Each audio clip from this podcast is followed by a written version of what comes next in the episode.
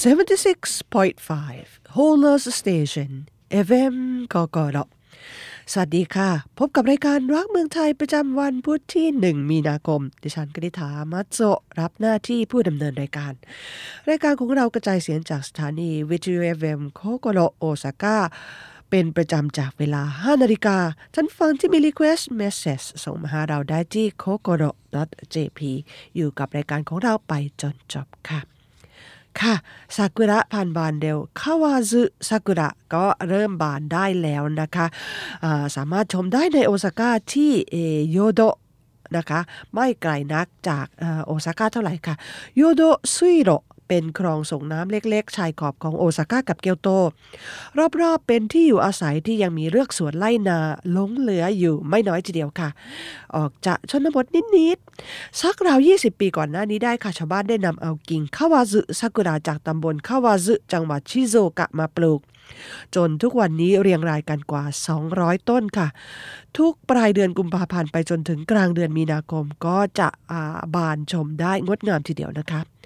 คาวาซุซากุระนั้นมีสีออกชมพูสด ดอกค่อนข้างกลมแล้วก็ใหญ่กว่าโซเมโยชิโนเล็กน้อย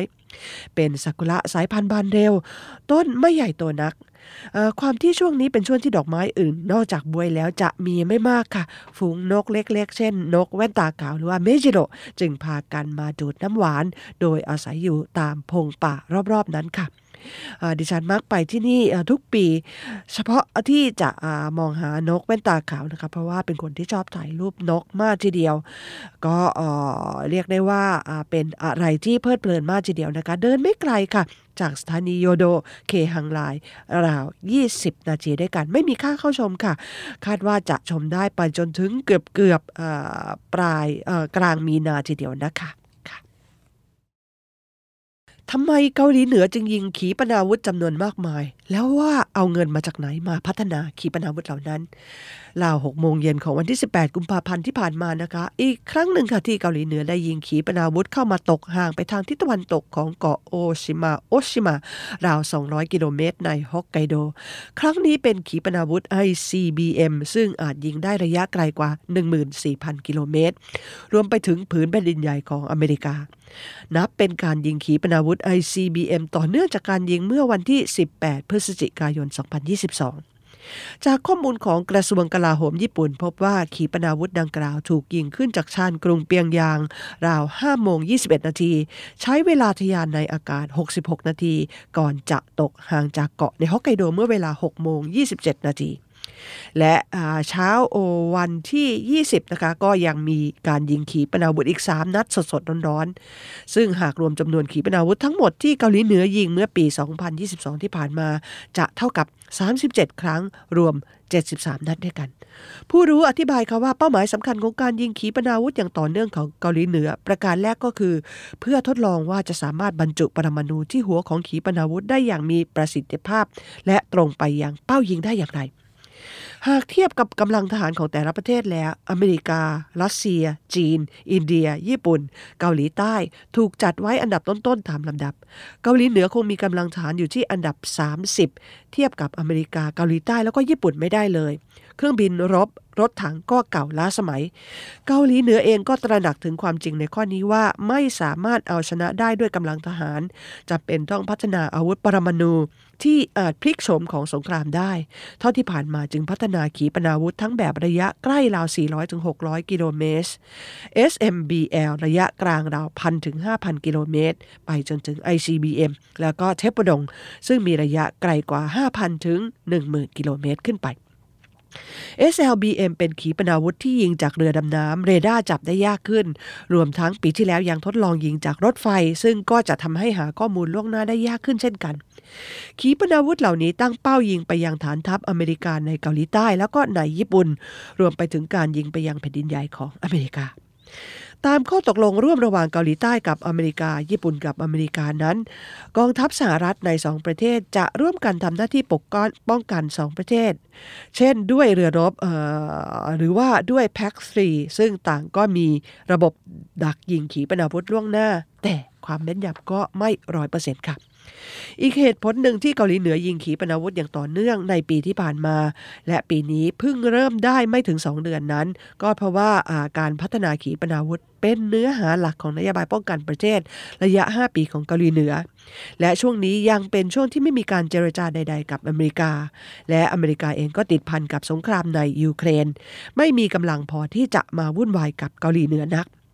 สำหรับเกาหลีเหนือผู้นำตระกูลคิม เชื่อว่าขีปนาวุธบรรจุหัวปรมาณูคือหนทางเดียวที่จะป้องกันไม่ให้อเมริกาโจมตีประเทศทำลายบัลลังก์ของตนลงคำถามที่น่าสนใจคือ แล้วเกาหลีเหนือเอาเงินจำนวนมหาศาลจากที่ไหนมาพัฒนาขีปนาวุธเหล่านี้ ทั้งทั้งที่ที่ประชุมความมั่นคงในสหประชาชาติแซงชั่นการยิงขีปนาวุธของเกาหลีเหนือมาตลอด และทั้งๆทที่สินค้าออกกว่า 90%ของประเทศเป็นสินค้าเกษตร ประมงถ่านหิน แล้วก็สินค้าอุตสาหกรรมง่ายๆ ที่ขายให้กับจีนเป็นหลัก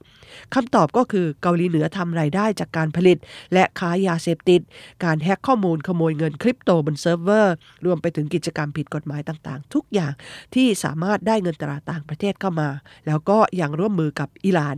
แลกเปลี่ยนเทคโนโลยี แล้วก็การพัฒนาอาวุธนิวเคลียร์ร่วมกัน แม้จะถูก sanction จากนานาประเทศก็ตามค่ะ เกาหลีเหนือก็ยังสามารถนำเข้าอุปกรณ์สำหรับผลิตอาวุธจากจีน แล้วก็ประเทศที่ 3 ที่มีการควบคุมอย่างหลวมๆได้ค่ะ โตเกียวชิคาราเมชิซึ่งเป็นร้านแฟรนไชส์ชื่อดังของญี่ปุ่นนะคะ ขายกิวด้ง แล้วก็อาหารที่มีสำเร็จรูปไม่ว่าจะเป็นカレーライスหรือว่าคาราอาเกะเกี๊ยวซ่าเป็นหลักนะคะ ไปเปิดสาขาแรกในประเทศไทยในกรุงเทพค่ะ เมื่อวันที่ 10 เดือนกุมภาพันธ์ที่ผ่านมาค่ะ ก็โตเกียวชิคาราเมชินะคะเป็นร้านในสาขาของซังโกมาร์เก็ตติ้งฟู้ดซึ่งมีร้านอาหารหลายอย่างทีเดียว ในโตเกียวเป็นหลักค่ะ ก่อนหน้านี้ค่ะได้ไปเปิดสาขาในฮ่องกงสำหรับสาขาในเมืองไทยนั้น เป็นสาขาที่ 2 จริงๆ แล้วในฮ่องกงนั้นมี 3 สาขาด้วยกันมากกว่าในญี่ปุ่นนะคะ ซึ่งมีเพียง 2 สาขาที่คามากายะ ในจังหวัดชิบ้านะคะ แล้วก็ที่นิปปมบาชิในโอซาก้าเพียงสองสาขาเท่านั้นค่ะก็เมื่อเดือนพฤศจิกายนปีที่แล้วค่ะ บริษัทซังโกมาร์เก็ตติ้งฟู้ดได้ทำการตกลงเซ็นสัญญากับบริษัทออนแอร์ออน Group Company ของไทยเรานะคะ เพื่อที่จะพัฒนาร้านแล้วก็ในที่สุดค่ะ ร้านแรกไปเปิดที่ธนิยะพลาซ่านะคะ ซึ่งอยู่ใกล้กับ BTS สถานีศาลาแดงค่ะ ก็เดินก็สะดวกแล้วก็แถวนั้นจะมีร้านอาหารเรียงรายอยู่มากมายนะคะสำหรับสาขาแรกของโตเกียวชิคาราเมชิ ซึ่งเปิดที่ธนิยะพลาซ่านั้นจะให้บริการทั้งกิวด้งนะคะแล้วก็หมูค่ะบุตาดง ก็เป็นอะไรที่อร่อยนะคะ แล้วก็คาเลไลซ์แล้วก็มีไก่ทอดคาราเกมีเกี๊ยวซ่าแล้วก็มีอาหารหลายอย่างด้วยกัน มีที่นั่งทั้งหมด 44 ที่นั่งให้บริการจากเวลา 10นาฬิกา30 นาทีถึง2ทุ่มครึ่งค่ะ ใครที่มีเพื่อนอยู่ในกรุงเทพนะคะ แล้วก็อยากทานอาหารอร่อยอร่อยลองแนะนำร้านนี้นะคะ ที่ธานิยะพราซา BTS สาลาแดงค่ะ 76.5 Holders Station FM กกรท่านผู้ฟังกำลังรับฟังในการรักเมืองใจประจำวันพุธที่หนึ่งมีนาคมจากสถานีวิทยุเอมโคโกโรโอซาก้าเป็นประจำนะคะ ค่ะ ผ่านไปแล้วนะคะสำหรับเทศกาลเเกี่ยวกับยักษ์และไฟ ซึ่งเป็นอะไรสำคัญของนารา ครั้งนี้ไปที่วัดฮาเซเดลานะคะ เป็นพิธีดาดาโอชิอันมีประวัติ แต่โบราณกาลค่ะสำหรับนารานั้นจะแตกต่างกับหลายจังหวัดในเกียวโตแล้วก็ในจังหวัดอื่น ๆ ของญี่ปุ่นนะคะ ช่วงที่ไล่ยักษ์หรือว่าสิ่งไม่ดีงามเพื่อรับฤดูใบไม้ผลิส่วนใหญ่แล้ววัดทั่วไป จะใช้ยักษ์ แต่ว่าการขับไล่ทำด้วยถั่วนะคะสำหรับนารานั้นใช้ไฟหรือว่าคบเพลิงค่ะ ก็เรียกได้ว่ายักษ์กับไฟหรือว่าโอนิกับโฮโนนั้นเป็นอะไรที่เป็นเอกลักษณ์ของนารา ไม่ใช่แก่แต่ที่วัดฮาเซเดลาอย่างเดียวนะคะ ไม่ว่าจะเป็นที่เมืองโกโจชิ หรือว่าที่เขาโยชิโนยามะหรือว่าที่วัดโทไดจิ ต่างก็ขับไล่ยักษ์ยักษ์กันด้วยคบเพลิงไทมัตสึด้วยความเชื่อที่ว่าแสงเพลิงหรือว่าไฟนั้นมีพลังที่ยิ่งใหญ่ค่ะสำหรับวัดฮาเซเดลาซึ่งจบไปแล้วนั้นจัดขึ้นทุกวันที่ 14 กุมภาพันธ์ วันสุดท้ายหลังจากการปฏิบัติธรรมตลอดค่ำคืนของพระสงฆ์7 วันจบสิ้นลงค่ะ คณะสงฆ์นำโดยท่านเจ้าอาวาสจะยกขบวนพร้อมหีบสมบัติสำคัญขึ้นไปที่โบสถ์เพื่อสวดมนต์ไล่ยักษ์ หรือว่าที่รู้จักกันในชื่อของดาดาโอชิจากตำนานนะคะว่ากันว่าดาดะหมายถึงไม้เท้าของยมบาล หรือว่าเอ็มมาไดโอเอาไว้คอยตีผู้คนที่ทำความชั่วร้ายหลังตายลงมาในนรกบ้าง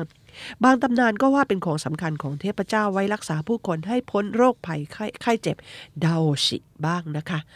ตามตำนานของวัดที่เล่าขานกันมาบอกค่ะว่าท่านโทกุโดโจนิน ที่ป่วยจนเกือบตายได้ฟื้นขึ้น หลังรับคำสั่งจากโยมบาลให้สร้างวัด แล้วก็ทำหน้าที่รักษาผู้ที่เจ็บไข้ด้วยการปฏิบัติธรรม หรือว่าชูนิเอแล้วก็ใช้เครื่องรางโกโอฮุดะ ประทับตราให้ผู้คน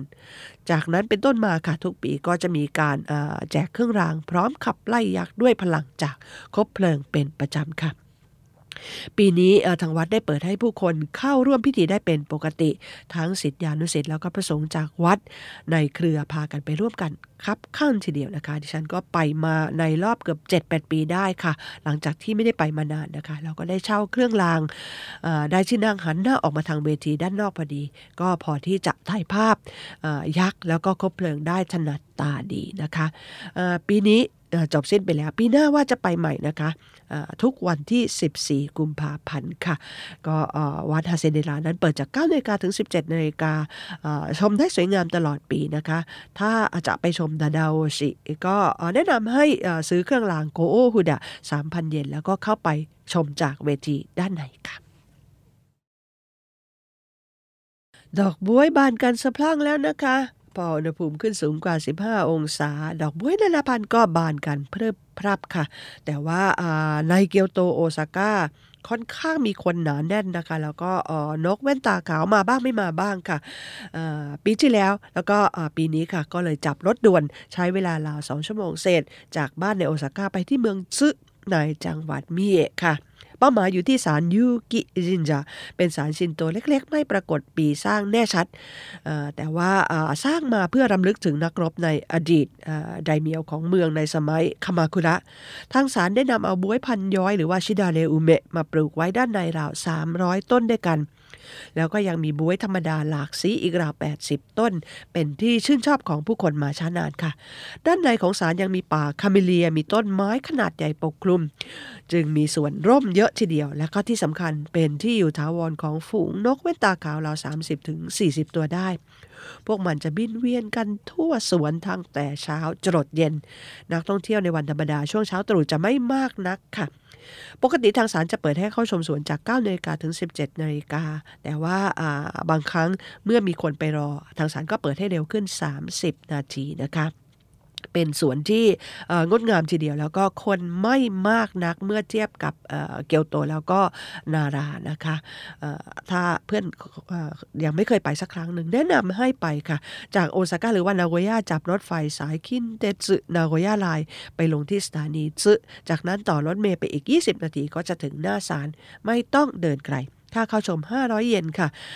หาปินโตติดไปนั่งทานด้วยจะได้ลิ้มรสฤดูใบไม้ผลิได้กลิ่นหอมของดอกบวย แล้วก็เห็นนกบินไปมาตลอดทั้งวันค่ะ เด็กเกิดใหม่น้อยลง คนชราเพิ่มสูงขึ้น ไม่ใช่แต่ญี่ปุ่นอย่างเดียวนะคะ ไม่ว่าจะเป็นจีนเกาหลีใต้หรือว่าสิงคโปร์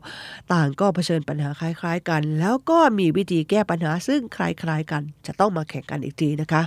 รัฐบาลญี่ปุ่นจะเริ่มโครงการทินฐานใหม่ เพื่อดึงดูดผู้เชี่ยวชาญที่มีความสามารถจากประเทศอื่น ๆ ค่ะ บรรดารัฐมนตรีที่เกี่ยวข้องกับเเรื่องราวนี้ได้ตัดสินใจเรื่องโครงการดังกล่าวในการประชุมเมื่อวันศุกร์ที่ 17 กุมภาพันธ์ที่ผ่านมาค่ะ ก็จะมีการเชิญชวนผู้เชี่ยวชาญที่มีทักษะสูง รวมถึงนักวิจัยและก็วิศวกรต่างชาติที่มีรายได้ต่อปีอย่างน้อย 20 ล้านเยนหรือราว 5.13 ล้านบาท แล้วก็ผู้ที่จบการศึกษาระดับปริญญาโทหรือว่าผู้ที่มีประสบการณ์การทำงานมากกว่า 10 ปีเข้ามาพำนักถาวรในญี่ปุ่น แล้วก็จะครอบคลุมไปถึงผู้จัดการบริษัทที่มีรายได้มากกว่า 40 ล้านเยนหรือว่าราว 10 กว่าล้านบาท ที่มีประสบการณ์ทำงานอย่างน้อย 5 ปีค่ะชาวต่างชาติที่มีคุณสมบัติเหล่านี้จะได้รับสิทธิ์ในการพำนักถาวรในญี่ปุ่น หลังจากอาศัยอยู่ในญี่ปุ่นเพียงหนึ่งปี นอกจากนั้นพวกเขาก็จะได้รับการปฏิบัติพิเศษที่ด่านตรวจคนเข้าเมืองอีกด้วย ผู้ที่จบการศึกษาจากมหาวิทยาลัยชั้นนำที่มีรายชื่ออยู่ในการจัดอันดับการศึกษาระดับอุดมศึกษาโลก ที่กำลังอมองหางานทำในญี่ปุ่น จะมีสิทธิ์สำหรับวีซ่าที่มีอายุไม่เกิน 2 ปีนะคะค่ะใครๆก็อยากได้คนที่มีความสามารถโดยเฉพาะทางด้านวิศวะ ด้านเคมีหรือว่าด้านคอมพิวเตอร์ต่างๆนะคะขึ้นอยู่กับสภาพแวดล้อมรายได้ แล้วก็อะไรต่างๆ นานาที่ประเทศนั้นๆสามารถให้ได้ค่ะ รายการรักเมืองไทยของเรารับฟังได้ช่วง Time Free Zone เป็นประจำที่ radico.jp สำหรับท่านฟังที่มี request message ส่งมาหาเราได้เป็นประจำนะคะที่ kokoro.jp รักเมืองไทยในวันนี้คงจะต้องขออำลาท่านผู้ฟังไปก่อนแต่เพียงเท่านี้ พบกันใหม่สัปดาห์หน้า สวัสดีค่ะ